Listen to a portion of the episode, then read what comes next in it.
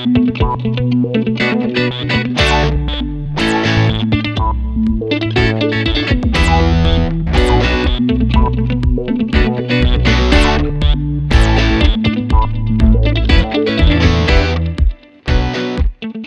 um prazer estar com vocês mais uma vez. Na live de hoje vamos conversar com Carolina Strobel, uh, sócia operacional da Headpoint Ventures, uh, consultora digital super reconhecida no mercado, conselheira de algumas empresas como Fleury, Randon, LG, Anjos do Brasil, é, e é uma é, profissional aí um, extremamente uma, uma, bagagem grande, né? É, também é, na área de conselho. Então, é, Carolina, seja muito bem-vinda. E para começar, eu já vou te fazer uma pergunta, né? É, e antes da gente entrar no bate-papo, eu quero te fazer uma pergunta. Explica para a nossa audiência um pouco o, o, que é Corporate Venture Capital, é, como que esse mercado funciona, enfim, dá, dá uma ideia para a gente sobre, sobre esse cenário, e aí depois a gente começa a bater o papo. Mais uma vez, seja muito bem-vindo. É, Venture Capital é um, são investimentos realizados por empresas ou por fundos em startups. E são investimentos que são minoritários. Então, são é, investimentos que você compra, sei lá, 10% de uma startup, e a expectativa é que você tenha um retorno desse investimento muito, muito alto. É, Para vocês terem uma ideia, grande parte das empresas que hoje fazem, é, são, é, fazem parte dos índices é, da, da Nasdaq, é, da New York Stock Exchange, enfim, nos Estados Unidos, são empresas que tiveram investimento de venture capital no início. É um investimento que é diferente de um empréstimo bancário, né, que é simplesmente o dinheiro que você recebe e você paga juros, é um investimento que é feito em ações. Então, você tem novos sócios. Esses novos sócios, eles aportam não apenas o dinheiro, mas também o conhecimento, o networking, é, e, e, normalmente esses fundos que fazem esses investimentos, como a Redpoint Ventures, o fundo da qual eu sou sócia, eles é, fazem uma comunidade com o portfólio, né? Então, tem uma comunidade de empresas que têm investimentos da Redpoint Ventures que trocam informações. Então, é um cluster enorme né, que você cria dentro do seu portfólio de troca de informações, de experiências, que ajuda muito a você acelerar mais rápido. A história é essa, é ganhar dinheiro para acelerar mais rápido. E, e, e, daí essa, essa proximidade com esses hubs de inovação, com esses ecossistemas todos aí que estão cada vez mais né, é, ganhando também vida no Brasil, que nos Estados Unidos já tem há bastante tempo, mas no Brasil agora vem acelerando, né?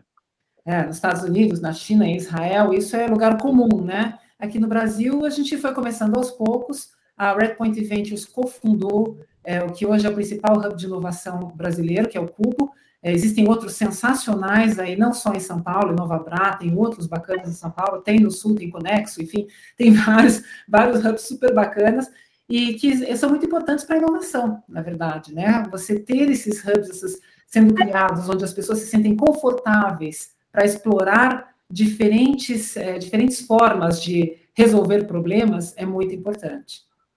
E, e como é que você olha, falando para o mercado de venture capital, né? Como é que você vê as tendências para esse mercado? Vamos olhar tendências 2022, porque hoje muda tudo e tão muito rápido de hoje para amanhã, enfim, né? É, e, e, como é que você olha o mercado atual e as tendências para este ano, Carol? É, eu acho que é, a gente tem, tem, tem, tipos diferentes de tendência, né? O mercado de corporate venture, ou o mercado de venture capital, é um mercado que tá, que tem uma diferença entre o que é o venture capital e o corporate venture. Deixa eu primeiro fazer essa separação aqui. Então, o venture capital são esses investimentos feitos por fundos é, e, e, que olham a parte financeira. Então, eles querem ter um resultado financeiro, que é o caso, por exemplo, do fundo onde eu estou, o Redpoint Ventures. Tem fundos específicos de impacto, por exemplo. Eles vão olhar para o impacto social causado para o investimento deles. Não é o caso da Redpoint Ventures, mas tem vários fundos no Brasil que fazem Brasil fora do Brasil, que fazem isso. Então, é o retorno é o retorno de impacto, não é necessariamente retorno financeiro. Tem outros que conjugam tudo isso, está tudo certo. E tem o Corporate Venture, que são as empresas que fazem investimentos em startups com uma visão estratégica e financeira. Então, é um, são mundos completamente diferentes. Né? Eu acho que o mundo do, do, Venture Capital no Brasil, ele cresceu enormemente. Né? A gente, quando fala em Venture Capital, eu comecei a trabalhar com Venture Capital em 2001. Eu sou de Curitiba, é, me formei na faculdade, fui fazer mestrado, saí do meu mestrado, fui trabalhar em São Paulo e fui contratada pela Intel, né, que é uma empresa bem conhecida de, de, de tecnologia, é, me contratou para cuidar da Intel Capital, que era um braço de investimentos que eles tinham na América Latina. Esse braço de investimentos fez vários investimentos que foram estratégicos durante todos esses anos. E o retorno sempre esperado é um retorno que é o estratégico mais o financeiro. Mas se em 2001, quando eu comecei a trabalhar com Venture Capital, me falassem que a indústria estaria no que ela está hoje, eu não acreditaria. E não era bacana trabalhar em venture capital naquela época. O bacana era trabalhar em private equity. Private equity era o máximo, todo mundo era super legal. Venture capital era aquele meio que, sabe, aquelas pessoas que estavam meio que no fundo, no finzinho da sala, no cantinho. E mudou o mercado, né? Faz três anos, é, três anos que tem mais funding para venture capital do que para private equity. E a aposta é muito grande que essas empresas de venture capital, que são empresas com ainda muito no estágio inicial, né, private equity investe em estágios mais avançados, essas empresas em estágio inicial estão começando agora a ter os resultados exponenciais que efetivamente transformam os resultados finais de um fundo. Né? Então, por isso, hoje temos muito mais investimento em venture capital. Não é um privilégio do Brasil.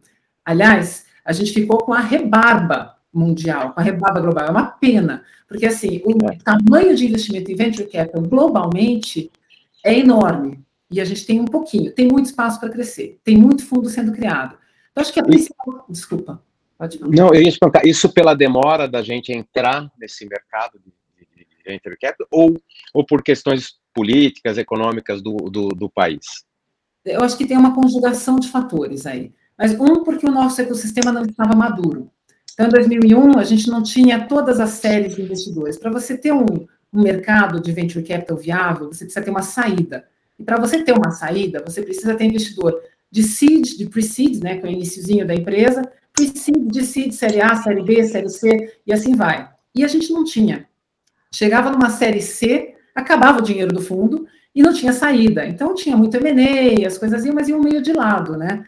A empresa não crescia tudo que ela tinha que crescer para ela performar. Que não é o caso de Gimpass, não é o caso de Creditas, não é o caso de Olist. Essas são empresas que hoje elas têm fundo suficiente para fazer isso, porque chegou no Brasil um capital que a gente chama de growth capital, né, o capital de crescimento. São fundos muito bem abastecidos, que podem correr riscos e que entram em séries D, E, F, nessas séries maiores. Então, eles fazem a empresa crescer para eventualmente abrir capital, que era uma coisa que a gente não tinha antes. Então, o ecossistema foi ficando mais maduro e aí foi permitindo uma, uma maior viabilidade é, de aumentar a, os investimentos de venture capital.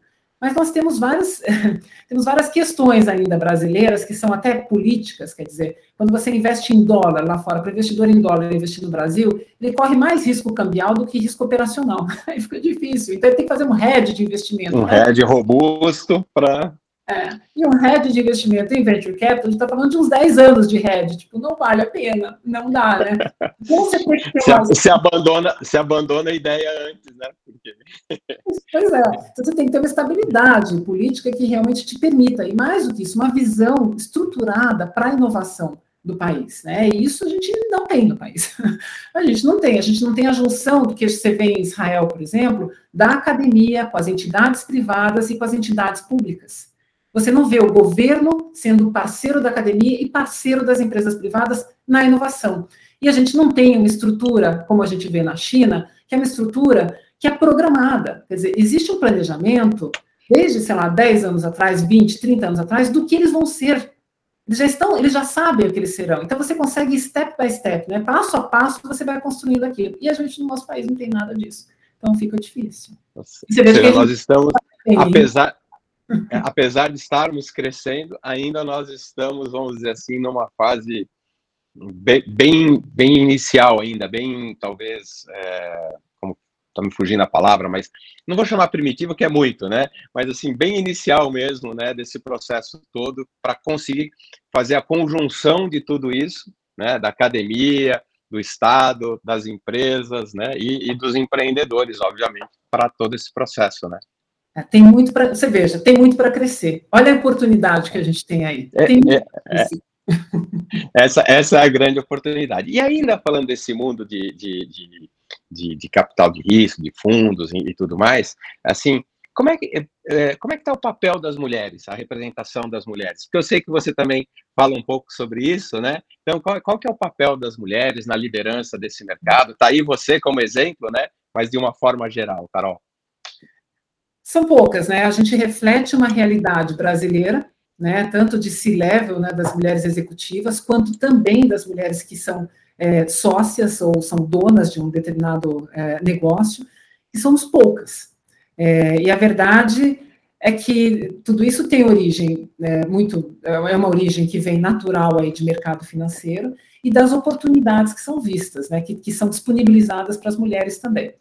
Tem um viés cognitivo muito forte nessa indústria, né, uma indústria que, quando você vê um grupo de fundadoras fazer um pitch, né, eles fazerem uma, uma, uma apresentação para investidores para conseguir investimento, se vê claramente que existem perguntas que são detratoras das mulheres. Então, assim, tem todo um, um viés que precisa ser trabalhado na indústria para que se permita que efetivamente essas empresas que são fundadas por mulheres também é, cheguem é, na, na, sua maior capacidade, porque a ideia é que esse valor que entra na empresa maximize o valor, a capacidade e a potência da empresa, né, acelerando ela de maneira geral. Então, a gente reflete esses índices, somos em torno de uns 2% é, dentro da indústria.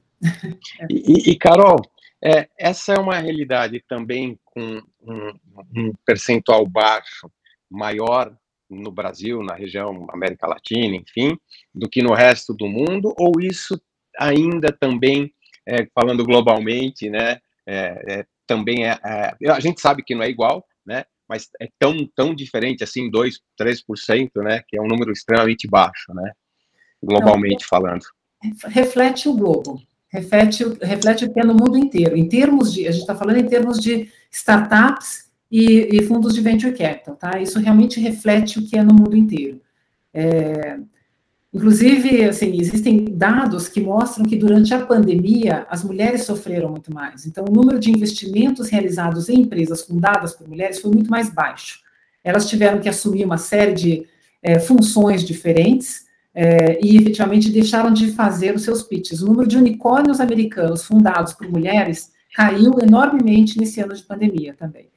Agora, é, é uma, uma, situação diferente, por exemplo, de quando eu tra... de conselheiras, né? Nós temos um número muito baixo de conselheiras é, no Brasil, conselheiras de empresas, mas quando você olha para outros países, você encontra números maiores, porque tem algumas ações positivas que foram feitas, é, como, por exemplo, é, a necessidade de existir uma mulher no determinado conselho, um número X de mulheres ou de pessoas diversas naquele conselho, que a gente não tem hoje no Brasil. Né? Isso é o clássico da França, Espanha, Noruega, inclusive na Califórnia. É, é, eu, eu também, se eu, se eu, resgatar aqui um pouquinho da minha história, eu, eu me lembro que, é, num período que eu estava numa companhia americana, também nessa época que você iniciou, ali né, né na parte de investimentos, quando, é, por volta ali de 2000, né, já existiam algumas políticas, né, é, mundo afora, vamos dizer assim, com a, a, a intenção e, e, com ações efetivas, não só a intenção, de trazer a, a mulher para a liderança, para cargos mais é, diretivos, né? E então isso já mundo afora aí já a gente sabe que vem e talvez daí a diferença em relação a, ao conselho, né, de ter uma participação maior, né, Carol? É, eu acho que as ações positivas ajudam muito é, quando é possível que, a, o, que o governo, entre aspas, ou que alguma autoridade exerça um, um, poder, né? No caso do empreendedorismo, ele realmente é muito difícil, porque o poder é exercido pelo mercado.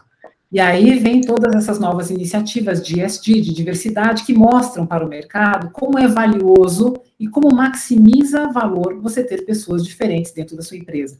E esse é o conceito que precisa ser é, permeado em, tu, em, tudo isso, em tudo isso, né? Por que ter mais mulheres? Porque traz mais resultados, ou resultados melhores. Acho que é essa a principal argumentação que precisa ser, é, ser recebida pelas pessoas, né? E já que a gente falou um pouquinho de, de startup, né? É, é na tua visão, na tua experiência, é, qual que é o papel das startups nesta nova economia? é desequilibrado, né? É sensacional, porque assim, as startups são os bárbaros nos portões, né? Então, assim, the barbarians at the gates, é que a gente sempre fala, né? Que É, é, um grupo de pessoas, de rivais, entre aspas, são vistos como rivais das corporates, das empresas mais estabelecidas, é que estão ali, que vão, que estão querendo invadir, né? Que aos poucos vão tomando o Império Romano, eventualmente. É, eu não tenho exatamente essa visão. Eu acho que sim, as, as startups servem para desequilibrar, mas elas trabalham de forma colaborativa. Eu acho que sem as startups, esse, é, a gente não consegue construir esse mundo novo que a gente precisa. Né? Então, assim, a startup ela olha para lugares onde a corporate não olha, ou não quer olhar, ou não pode olhar. Então, a startup olha para esse mundo. E é muito importante a junção da startup, ou desse olhar da startup, junto com a corporate. Né? Se você não tem essa colaboração, você não consegue transformar. E, e, por isso que eu advogo muito a favor de ter essa união entre as empresas aí, de alguma maneira, para que os, os melhores processos possam acontecer. E, e você, e você, inclusive, ajuda algumas empresas né, que estão nessa, nessa jornada, né, que estão com esse desafio positivo aí de, de juntar a, a, a startup com a, a, própria corporação. E, e eu olhando para, né, te escutando e olhando também para o mercado, é, às vezes não é como você disse, às vezes não é porque não quer, às vezes é porque não dá mesmo, tem tantas outras coisas para fazer, tantas prioridades, que precisaria de ter alguém para poder realmente olhar para aquele nicho, para aquele pedaço e fazer aquilo ter escala, aquilo alavancar de, de, de tal forma, né, que vire um bom negócio, mas a, a, corporação, né, o corporate muitas vezes não, não consegue ter esse, essa, essa flexibilidade, né, essa mobilidade, agilidade para fazer isso, né? É muito difícil, né, porque o corporate, ele está na zona de conforto. E você sair da zona de conforto, né, é, é muito complicado. Porque você tem que repensar e falar assim, olha, eu recebo é, os meus resultados desta linha X que eu estou tocando aqui, ou desse programa X que eu estou vendendo, desse produto, desse serviço. Eu não posso investir 90%, 80% dos meus resultados numa linha Y, porque eu não recebo nada. Então, essa, mudança de pensamento, né, você chegar para esse estágio de falar, não, eu preciso investir nisso aqui, ou eu não vou sobreviver, é muito importante. Aliás, esse é um tema recorrente em conselhos que eu participo, né? O que, que a gente deve fazer para sobreviver nessa nova era? E essa é uma pergunta que todas as empresas têm que se fazer o tempo inteiro. E não é só para ver assim quem é o meu concorrente ou o que está acontecendo com ele. Não, às vezes você não está nem vendo qual é o seu concorrente. Às vezes é uma tecnologia completamente diferente, é uma forma de fazer completamente diferente, é um modelo de negócios completamente diferente que você talvez não tenha, você já sabe e você não tem coragem de investir. E essa, sabe, essa essa, essa posição mais da segurança que precisa cair. As pessoas precisam ficar na insegurança. A insegurança faz muito bem para a inovação. É, ou seja, o tempo todo ser desafiado, o tempo todo ser provocado, né? E, e você tem exemplos no, no, mercado aí de empresas que estão fazendo bem isso, né? Você citou aí no início o Cuba, a Conexo, né? A Conexo é um exemplo legal, né? Que eu também conheço, né? E que é, tem provocado e trazido é, algumas disrupturas, né, para empresas é, grandes, né, para empresas assim é, tradicionais, né, que sozinhas talvez não fizessem essa jornada, né? Pois é, e eu acho que não só isso, como a pandemia também ajudou muito as pessoas a sentirem que não existe segurança, né? Que não existe isso, que a gente vive numa falsa segurança. Quer dizer, qualquer coisa pode acontecer, te tirar dessa possibilidade, e você tem que ter formas diferentes de superar. Então, claro que a pandemia deixou muito claro que a tecnologia avança, né, a tecnologia que consegue acelerar tudo isso, mas foi muito importante para as pessoas perceberem não existe segurança em nada, em nenhum mercado, e você tem que lutar o tempo inteiro, sim, para você sobreviver. É isso. É, e, e, a própria tecnologia que acelera e que consegue te, te, ajudar nesse cenário, nesse contexto, ela só é um meio, né? Porque se você não tiver a inteligência, se você não tiver essa visão desse todo, também você vai, ou se você ficar travado, né, na tua zona de conforto, você muito provavelmente vai, vai acabar se perdendo, né? Perfeito o seu comentário. É, a gente fala de tecnologia, mas efetivamente o que faz a diferença são as pessoas. A tecnologia existe para fazer uma, uma, atividade repetitiva que os seres humanos, entre aspas, não querem fazer. É para isso que existe a tecnologia. Mas, efetivamente, quem adiciona valor a todos os processos é o ser humano, não é, uma, não é a tecnologia que a gente tem hoje. Pelo menos enquanto a gente não tem um nível de inteligência artificial que se é esperado para alguns anos, mas a gente ainda não está nesse nível de inteligência artificial. Hoje é o ser humano que traz mais valor a esses processos todos. E sem dúvida, a cultura da inovação, que é o que precisa ser adicionado numa empresa para que ela faça a diferença. Não adianta ter a melhor tecnologia se você não tem a cultura da inovação. Mas é uma cultura que dói, né? É uma cultura que pede que você erre, que você acredite em coisas diferentes, que você invista em coisas que não dão resultado. É muito difícil para uma corporate fazer isso, porque ela tem uma estrutura, às vezes assim, que a gente chama de asset heavy, né? Que tem, puxa, tem toda uma estrutura para manter muito pesada, é, e você tem que pagar por ela. Então você não pode abrir mão daquilo, você não pode investir em outras coisas. Isso é um erro. Por isso que a startup manda bem, ela é leve e ela vai Rápida. e aparece pela frente. É. Ela é leve, rápida, ela tem poucos compromissos ainda financeiros, né? E isso dá essa, essa agilidade no sentido de que é, é, eu posso errar, na verdade eu devo errar, né? Quando eu estou nesse mundo, para poder encontrar aí os caminhos, as alternativas. Ainda em startup, qual é, é ou quais, né? Você vê, é, Carol, como principais tendências para para esse ciclo agora, porque está vindo aí em relação às startups. A gente falou um pouco de venture capital e tal, mas em relação às startups, na tua visão, que, que você está tá enxergando no horizonte? Lembrando é, o momento é, econômico, momento político, ano de eleição, ainda em pandemia, enfim, tem um conjunto aí né, de, de variáveis que a gente sabe que dificultam aí qualquer, é, é, vamos dizer assim, adivinhação, né? Vamos usar essa palavra aqui para entender o que virá a acontecer aí. Mas como é que você está olhando para esse cenário de startups? Eu acho que tem algumas coisas que nunca, nunca vão sair, né? Que são sempre tendências. Mas uma delas, sem dúvida, são os dados. As startups precisam ter dados adequados é, então, o que a gente chama de KPIs, né? Todo investidor vai pedir, e você precisa olhar, a startup precisa olhar para esses KPIs para ver se ela está indo para o caminho certo. Então, assim, olhar essas métricas, é, seja o número de clientes, seja o turnover de clientes, seja o NPS, o que for, mas as métricas bem escolhidas que te levem a executar a sua estratégia, ou te leve a chegar à conclusão que a estratégia sendo executada não é correta, para te economizar tempo. Então, os dados servem para ver se realmente você está no lugar certo ou te tirar o mais rápido possível do lugar errado. Então, isso sem dúvida. Depois, eu acho que a segurança da internet, então, cybersecurity é outra tendência que sempre vai estar aí, cada vez mais.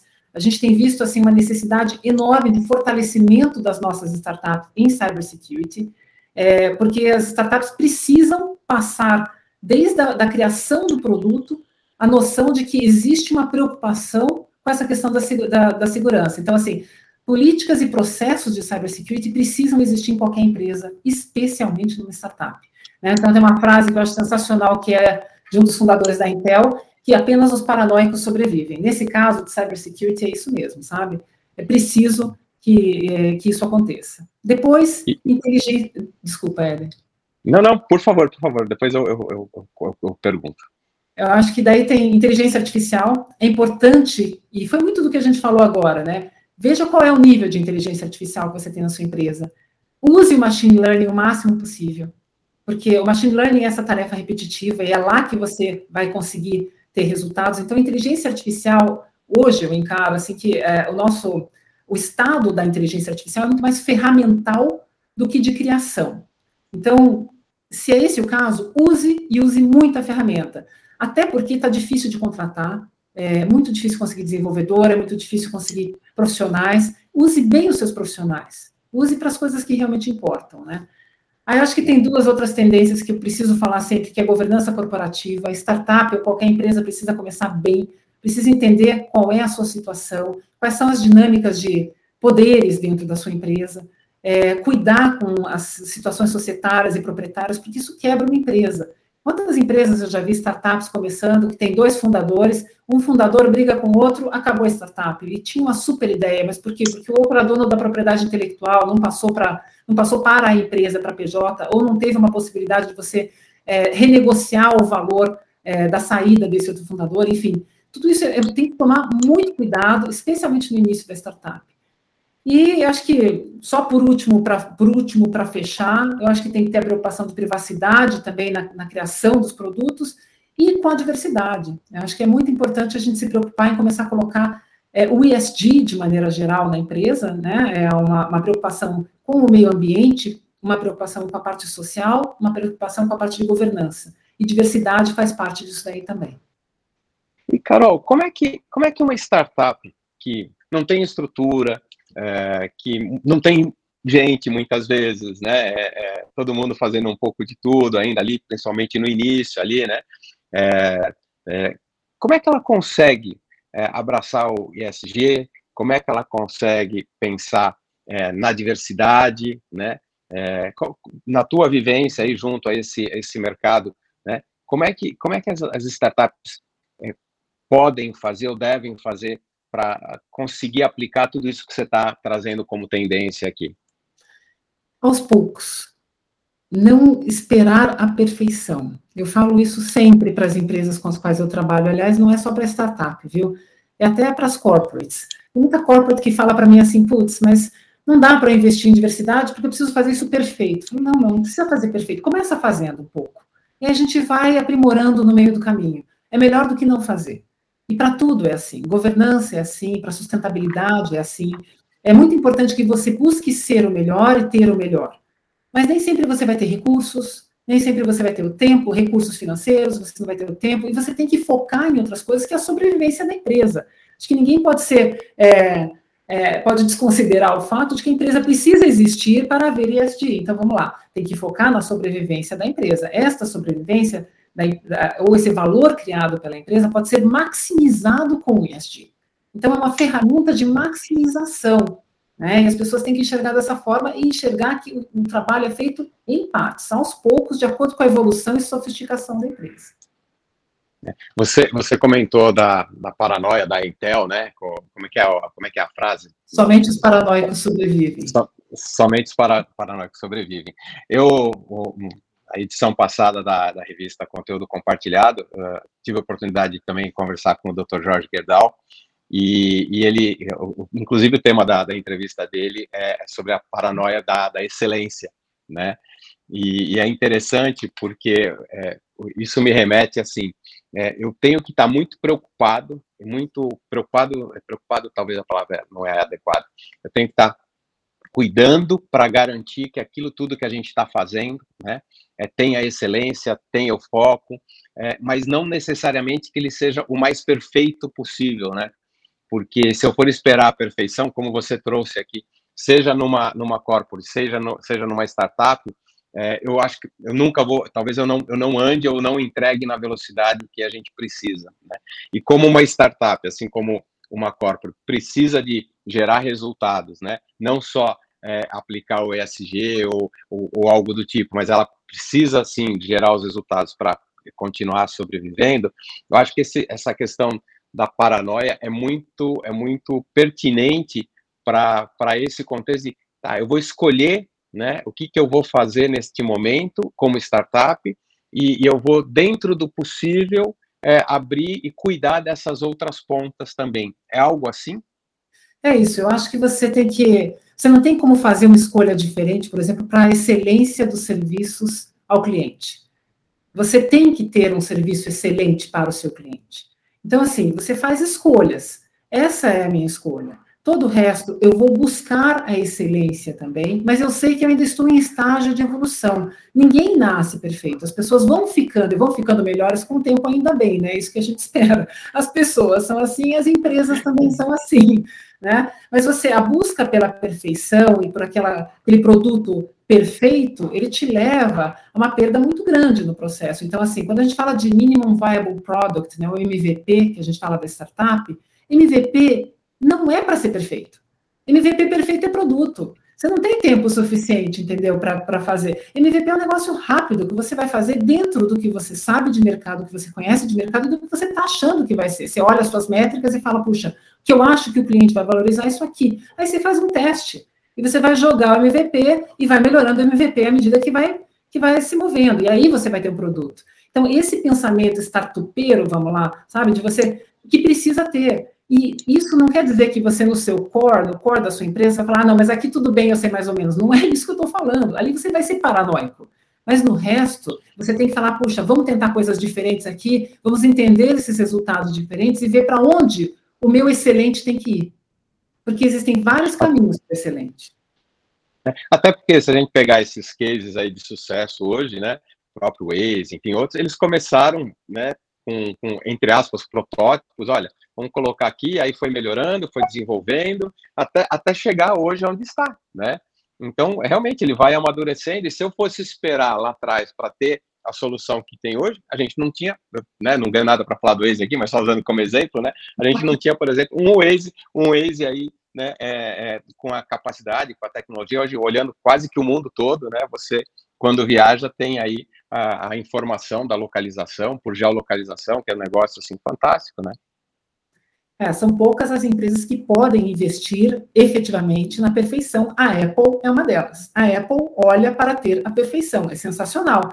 Mas a gente vê que até o Steve Jobs teve problemas com isso na época da vida dele. Assim, não é fácil, é muito investimento, investimento numa área que você não vai ver tanto resultado naquele momento. Você pode ver a futuro, mas são apostas que se fazem. O quanto de dinheiro você vai colocar nessa aposta é o quanto você pode fazer. E numa startup, isso em geral não é muito. Então, tem que começar a acertar, acertar rápido, para você não ter que ficar correndo atrás de muita grana e se diluir muito, né? Diluir a participação dos sócios muito rapidamente. É. E, e assim, eu sei que vai avançando a hora, né? A gente tem um limite aí para algum, né? Para terminar o nosso bate-papo. Não está acabando ainda, não te preocupa. Mas eu queria mudar um pouquinho. A gente falou é, de, de venture capital, a gente falou um pouquinho de startup. Queria falar um pouco de conselho, que eu sei que é, né, que é, um, é, um, é um espaço assim que você também domina, tem ajudado muitas empresas. Eu citei algumas no, no início ali da, da nossa conversa, né? É, com, com, como é que está a atuação, né, junto a, a, aos conselhos, né? É, quais as principais oportunidades que, que você vê é, no, no, mundo de, de conselho, de governança, né? E, e, depois, como que você tem visto? É, eu vou falar, é, assim, eu tenho visto um, crescimento muito grande né, em, em, em formação de conselheiros, em, em atuação né, sendo ampliada. Eu tenho, conheço vários profissionais que estão deixando uma carreira executiva e, e indo para uma carreira de, de, conselho. Né? Como é que você é, olha para esse é, mundo, né? É, de, de voltada para o conselho, para a governança, que também é algo rel relativamente novo no Brasil, né? É, é, aí não é, né? Sempre teve, mas eu acho é. que o conselho sempre foi é, muito. É, muito, muito dos amigos dos amigos do rei. Eu acho que sempre foi uma turminha que fazia conselho, que sempre se repetia em todos os conselhos das empresas, ou ex-executivos, ou pessoas que já tinham outras empresas, etc. E finalmente as empresas olharam para isso e falaram: gente, não, o conselho serve para quê? Para me ajudar. É, é, uma, é um órgão de governança, mas ele não necessariamente olha só a governança. Eu, particularmente, acho que o conselho olha é estratégia. É a principal função do conselho é olhar a estratégia e falar é, para os acionistas, entre aspas, e para os executivos, onde ele vê que essa estratégia pode estar falhando, onde existem caminhos aí para seguir um pouquinho diferente. É, esse é um trimestre que é muito movimentado em conselho, porque são as aprovações aí trimestrais e anuais, né, nesse caso. Então, é uma parte muito financeira e foca muito, efetivamente, em valores e resultados financeiros, mas é uma parte também que você começa a discutir. Você já discutiu o budget no ano passado, mas esse ano você começa a implementar o budget e pensar quais são as estratégias futuras e onde que vão ser é, colocados esses valores. Acho que uma das principais questões que os conselhos têm hoje é olhar para todo o mercado e pensar o que nos ameaça, o que ameaça meu negócio, o que ameaça minha empresa e como eu posso ficar melhor. E olhar não só o competidor, que é natural, todo mundo olha o competidor, mas olha para o cliente para entender o que o cliente precisa e não está sendo feito, olha para o competidor, olha para o mercado de fusões e aquisições e começa a enxergar o que, que tem ali no mercado que pode ser criado, porque tem muito dinheiro no mercado, a liquidez global é muito grande e começam-se a consolidar mercados ou indústrias que antes não estavam consolidadas. Então, é um outro olhar que tem que ter também, e um olhar para dentro, de, de, falar como é que eu posso melhorar, o que, que eu devo fazer. Então, tudo isso faz parte, acho que, de uma agenda natural de conselho. É, acho que a formação de novos conselheiros é Primeiro que está é, tá, tá sendo, eu tenho participado de algumas formações de BGC, da HSM, da própria, enfim, a GV tem alguns desses cursos também, é, Dom Cabral, tem vários cursos que estão surgindo aí, novos e os mais, mais tradicionais, que preparam não só em termos de governança, mas também com uma carga financeira, uma carga de ESG e uma carga de pragmatismo e praticidade, que é muito importante. Né? O conselho não está lá e tem vários tipos de conselhos diferentes. Então, a gente fala assim, conselho de uma empresa é, que tem um controlador é uma situação. Conselho de uma empresa que não tem controlador e tem um controle disperso é outra situação. Tem conselhos que são mais ativos ou beligerantes, tem conselhos que são menos beligerantes. Então, tem perfis diferentes de conselheiros que você precisa para cada um desse, desses tipos de empresa. A dinâmica de um, é, de um conselho é muito importante. Então, é, sempre que eu participo da, do preparo de conselheiros ou que eu participo de uma seleção de conselheiros, a pergunta, acho que principal que tem que ser feita é: será que essa pessoa é a pessoa certa para esta dinâmica de conselho? Para onde a empresa quer chegar, qual a estratégia que ela tem? Esta dinâmica, ele vai entrar bem ou ela vai entrar bem nessa dinâmica de conselho? E não quer dizer só assim, ah, tem um rapport, não é isso. O conhecimento que essa pessoa tem é complementar aos demais, porque ter o mesmo conhecimento não resolve. Você só ter é, homens brancos que são engenheiros não vai resolver a vida do seu conselho e da sua empresa. É sensacional, ótimo, são pessoas excelentes. Mas você tem que colocar gente diferente lá. Você tem que colocar mulheres, você tem que colocar pretos, você tem que colocar indígenas, enfim, você tem que colocar pessoas diferentes ali dentro. Gente, diferente gente jovem, gente velha. gente jovem, gente velha, gente que vem de situação de vulnerabilidade. É, a entrada da Anitta no Nubank foi uma grande questão. É, e muita gente falou disso, né? ela, participa, ela participa do conselho, é, acho uma jogada de marketing muito interessante e acho que ela pode dar, sim, visões diferentes interessantes. O quanto ela tem noção de uma é, dinâmica de conselho, não sei. O quanto ela participa, não sei. Mas eu acho interessante ter diferentes pontos de vista. É, eu, por exemplo, como profissional de inovação é, e de venture capital, é, quando eu entrei na Randon, eu fiquei me perguntando muito isso. Puxa, mas por que, que eu estou aqui na Randon? A Randon é uma empresa tradicional, conservadora. Então, eu achava que puxa, vai ser legal porque é uma coisa diferente. E no final eu descobri que não é nada disso, que a Randon é uma empresa completamente diferente, ela é super inovadora, líder de mercado e, e de inovação. É, então, assim, você vai descobrindo que, na verdade, você está, assim, eu me sinto entre iguais, com cabeças diferentes, diferentes experiências, mas eu estou entre iguais. É, isso é muito legal, sabe? Porque a gente tem uma estratégia que vai se formatando de acordo com a dinâmica do conselho. Bacana. Deixa eu te falar uma, fazer mais uma pergunta aí para a gente já começar a direcionar para o final. Você falou, né, óbvio, do, da, da, estratégia e da, da, da conexão do, do conselheiro com, com a estratégia. Eu tenho escutado também muito sobre cada vez mais estratégias adaptativas, estratégias de muito curto prazo, você olhar né, para três meses, você olhar assim, em função de todo o cenário, é, seja da pandemia, seja desse mundo acelerado que a gente está vivendo. Como é que é o desafio para o conselho, conselheiro, né, conseguir é, é, ajudar as empresas nesse, com esse com esse pensamento adaptativo, é, acelerado, né? Como é que é esse desafio, é, Carol? Porque eu, seguramente não é fácil, né? Então, como, como lidar com isso e como ajudar as empresas, né, com, com essa dinâmica toda? É, são diferentes situações. Tem as empresas que têm é, revisão de estratégia semanal, e as nossas startups do fundo da Redpoint Ventures, durante a pandemia, tinham revisões de estratégia semanais, porque o modelo de negócio estava pivotando de tal maneira, em algumas situações, que não tinha mais o que fazer, a gente não sabia mais como fazer.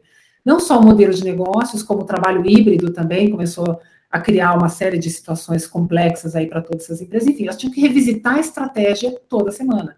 E está tudo certo, foi revisitado. É, acompanhar métricas, eventualmente, é toda semana também. Então, se você vai olhar uma RAP, por exemplo, acompanha semanalmente as suas métricas para ver como é que está indo a situação. Né? Agora, as empresas um pouco mais é, estabelecidas, que não precisam se preocupar com o próximo se preocupar com o próximo financiamento, porque já tem uma, uma, boa fonte de renda e uma boa manutenção, elas têm que ter uma estratégia, sim, a longo prazo, que não é mais uma estratégia de 10 anos, nem uma estratégia eventualmente de 5 anos, mas são os próximos 3 anos onde ela quer chegar e os passos para chegar lá. Agora, é uma estratégia fluida. Esses passos existem? Existem, mas eles podem ser modificados? Aliás, são naturalmente modificados, inclusive a pandemia mostrou isso muito bem. A gente modificou várias vezes os progressos e processos de todas as empresas aí que iam para os seus três anos de estratégia. Mas que fez muito bem. Aliás, os três anos eles aceleraram. Tem gente que já chegou na estratégia no ano um. E aí percebeu que não, que a estratégia é muito mais do que isso, que dá para fazer em menos tempo do que eles imaginavam, né? Porque o mundo deu uma bela acelerada.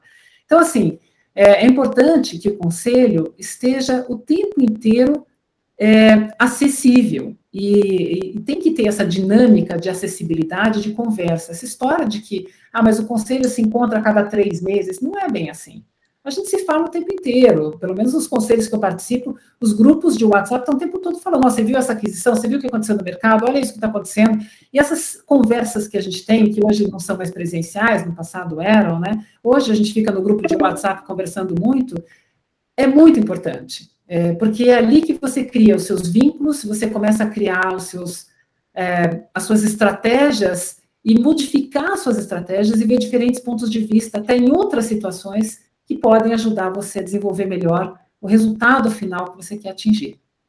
Mas é isso. Show. Ou seja, muitos, muitos desafios, né? E para finalizar, a gente está aí, infelizmente, chegando aí ao, ao fim desse super bate-papo com, com a Carolina Strobel, agora falar o nome, né? É, mas com a Carol. E, assim, para finalizar, que, o que, que você pode deixar para nossa audiência, pensando nós estamos falando com um, um, público de empresas, de seguramente de executivos, empresários, empreendedores de startups, enfim, também até pelo convite que a gente fez a você, eu tenho certeza que também é, o público se ampliou em relação a, a, esse, a essa audiência. É, que, que recado, que mensagem que você deixaria é, para para esse público que está é, entrando agora na startup, para esse público que está buscando né, é, capital, que está, é, que, enfim, que está querendo começar agora, e, e, e não só é, em relação a, a, ao início da startup em si, mas também em, em relação à governança, porque eu acho que você, acho não, você trouxe esse ponto que é importantíssimo, inclusive para as startups, né? Talvez até principalmente para as startups. Né? Então, falar um pouco sobre é, para quem está começando, né? Que direcionadores você daria é, em relação à startup, junto com o papel da governança? É, eu acho que assim começa direito. Não, não tente fazer as coisas mais ou menos. Faça direito. Você não precisa fazer tudo, mas faça direito. Encontre pessoas no seu caminho que te complementem e que possam te ajudar. O dinheiro só pelo dinheiro não necessariamente vai resolver a sua vida, mas uma pessoa com conexões, uma pessoa com conhecimentos específicos pode te ajudar muito, pode economizar muito do seu tempo. Então pense muito no custo de oportunidade, no tempo que você tem para você executar o seu, o seu plano. E pense grande, não pense com limite. Se você pensar com limitação, você não chega a criar uma empresa que vale a pena para qualquer pessoa entrar nela. Quer dizer, ah, não, mas eu só quero chegar aqui nessa, nessa loja do bairro. Bom, né? a loja do bairro é super bacana, você faz isso sozinho, com friends and family, seus amigos, sei lá, a galera investe, tá tudo bem, faz um crowdfunding, tá tudo bem. Mas não, se você quer uma coisa diferente, e tá tudo certo você pensar na loja do bairro, mas aí não é o caminho para o venture capital. O caminho para você ser venture fundable é você ter uma empresa que efetivamente, ou ter um negócio que seja transformacional. E eu acho que, de maneira geral, para todas as pessoas, que eu falo sempre é assim: acolha a inovação e a mudança. Deixe ela chegar. Não deixa passar esse momento. E tem um provérbio que é chinês, eu acho isso incrível, porque eu sou, é, eu sou uma fã do, das estruturas das estratégias chinesas, que uma estratégia imperial, é um negócio incrível que eles fazem. É, eu acho que as pessoas quando os ventos da mudança chegam, que é esse provérbio, né? quando os ventos da mudança chegam, algumas pessoas constroem muros, outras moinhos. Então, que você seja aquela pessoa que vai construir o um moinho, que vai olhar para toda a diversidade e vai tentar tirar valor dela e maximizar o valor para uma situação. Tá Carol, chegamos aí ao, ao final. Eu te agradeço muito. a nossa entrevista vai ficar disponível no canal do YouTube da Consultoria Passo, conteúdo compartilhado. Também depois será disponibilizada em nosso podcast, em nossa revista. Né? Então, é, quem não conseguiu assistir por inteiro, ou quem não teve a oportunidade, depois vai ter a oportunidade de ver esse bate-papo aí, super agradável, esclarecedor, né? É, parabéns aí pela didática, né? Pela, pela forma como, pela leveza como você traz o tema.